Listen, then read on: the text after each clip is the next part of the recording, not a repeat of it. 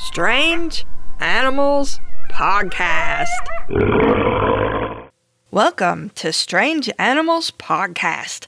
I'm your host, Kate Shaw. This week, we're going to learn about two really weird invertebrates suggested by Kari. One of these two animals is her favorite, and the other is a weird ant from a book she wrote. Kari's full name is Kari Lavelle, and her book is for kids called Butt or Face. I love that title.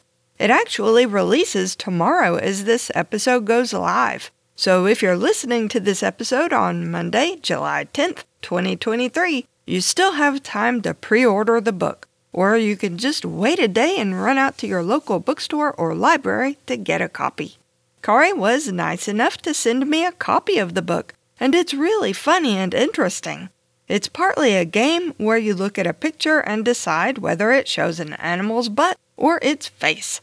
It's a lot harder than you'd think. You make your guess and turn the page to find out if you're right and learn about the animal. It's very fun, and I actually guessed wrong on one animal, but I'm not telling you which one. There's a link in the show notes if you want to learn more about the book and maybe order a copy for yourself.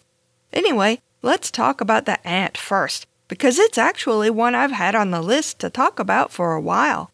I was really excited to see it in Kari's book. It's called the turtle ant, sometimes called the doorhead ant. That gives you a clue as to whether its picture in the book features its butt or its face. The turtle ant is any of the well over 100 species of ant in the genus Cephalotes, which are native to the Americas. Most live in Central and South America, especially in tropical and subtropical areas. Almost all species live in trees, nesting in cavities originally made by beetle larvae. For the most part, turtle ants are pretty typical compared to other ant species. They have a generalized diet, eating pretty much anything they find. This includes plant material, dead insects and other animals they find, bird poop, nectar, and even pollen in some species, each colony has a single queen that mates with multiple males and lays all the eggs for the colony. Worker ants tend the eggs and larvae, gather food, and keep the colony clean. But as in some other ants, many species of turtle ant have a soldier caste. These are worker ants who are specialized to defend the nest. We talked about army ants recently in episode 328 and also back in episode 185 and army ant soldiers have massive, sharp mandibles that can inflict painful bites.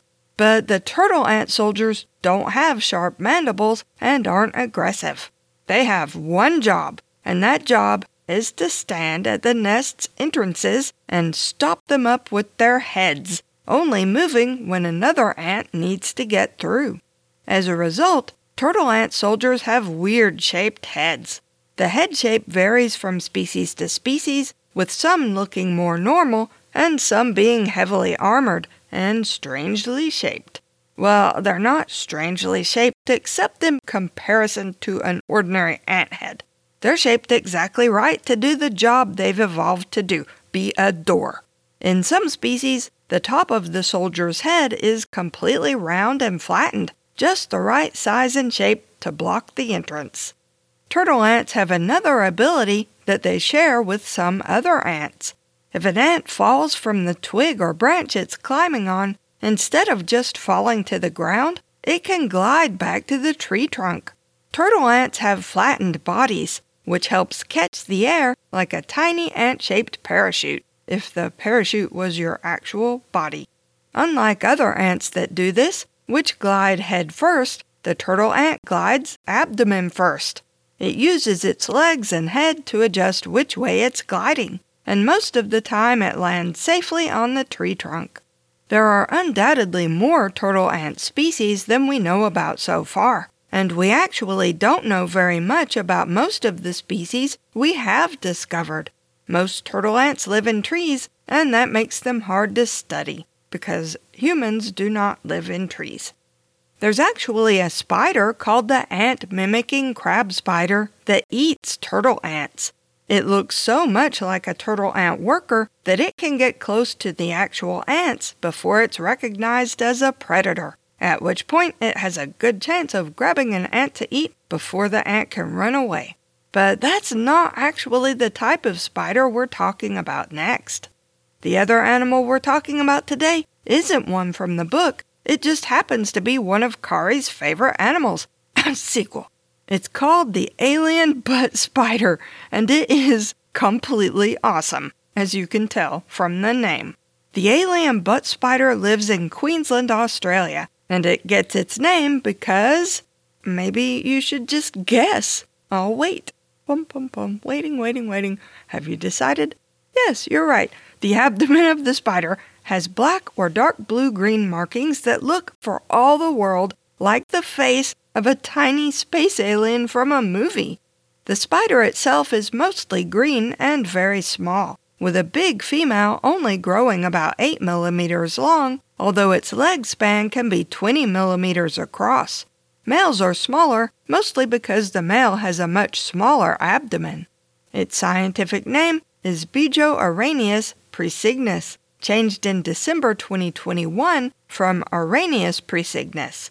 It's also called the outstanding orb weaver or green orb weaver. Like many spiders, especially orb weavers, it's mostly active at night. It spins a big round web that looks like the kind you see on Halloween decorations, because that's the kind of web most orb weavers make. And at night, it waits on or near the web for an insect to get stuck in it. During the day, though, the alien butt spider needs to hide. It makes what's called a retreat in a leaf that's partially closed or curled. The spider spins a thick layer of silk across the edges of the leaf that turns it into basically a little leaf fort, then crawls inside. The underside of the spider is plain greenish yellow with no markings, so it's hard to see against the leaf, especially through the layer of silk. The spider's abdomen is green with a yellow or white pattern on top, with black eye spots visible from the rear. The eye spots show up really well against the yellow or white pattern, but the spider also has black markings at the front of its abdomen, which also look like eye spots from some angles. The rest of its body is green, greeny yellow, and brown, which helps it blend into leafy backgrounds. Naturally, the alien butt spider is not actually trying to look like an alien. That's something humans have decided it looks like because it's green and the eye spots are so large. The spider just wants potential predators to see the eye spots and think, darn, that animal already saw me, so I can't sneak up on it. I won't waste my energy trying to grab it. Or maybe, uh oh, look at the size of that animal's eyes. I must be looking at the head of a very large animal that might eat me. Plus, it's looking right at me. I'd better run. Even though it looks kind of spooky, the alien butt spider is completely harmless to humans. We also don't know much about it, so while it seems to be a common spider within its range, we don't know for sure if it's potentially endangered. It's best to leave this little alien alone, no matter how cute it is and it is very cute. You can find Strange Animals Podcast at strangeanimalspodcast.blubrry.net. That's blueberry without any E's. If you have questions, comments, or suggestions for future episodes, email us at strangeanimalspodcast at gmail.com. If you like the podcast and want to help us out, leave us a rating and review on Apple Podcasts or Podchaser, or just tell a friend. We also have a Patreon at patreon.com slash strangeanimalspodcast if you'd like to support us for as little as $1 a month and get monthly bonus episodes. Thanks for listening.